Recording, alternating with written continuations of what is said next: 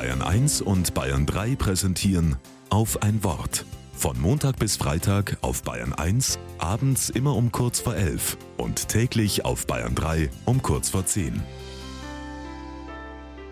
Mit Alexander Brandl. Penner!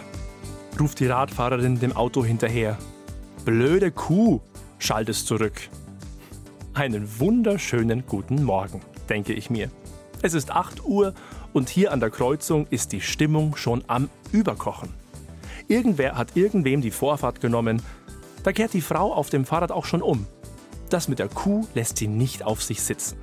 Sie schimpft durch die halb geöffnete Seitenscheibe. Der Autofahrer tobt. Irgendwann geht den Streithandeln die Puste aus.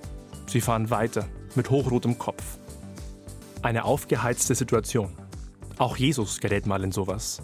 Nur geht es da um Leben und Tod. Eine Frau soll gesteinigt werden. Ein paar Männer schleppen sie zu Jesus. Da, eine Ehebrecherin. Was sagst du dazu? Die Nerven liegen blank, stelle ich mir vor. Vor allem bei der Frau. Und was tut Jesus? Er bückt sich, nimmt seinen Finger und kritzelt etwas auf den Boden. Kein Aufschaukeln, keine Eskalation. Jesus lässt den Druck raus aus der Situation wie Luft aus einem prall gefüllten Ballon.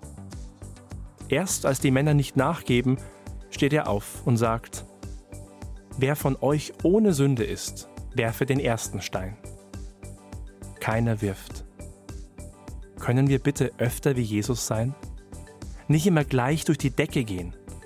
Stattdessen durchatmen. Zur Entspannung beitragen. Ich glaube, wir kriegen das hin.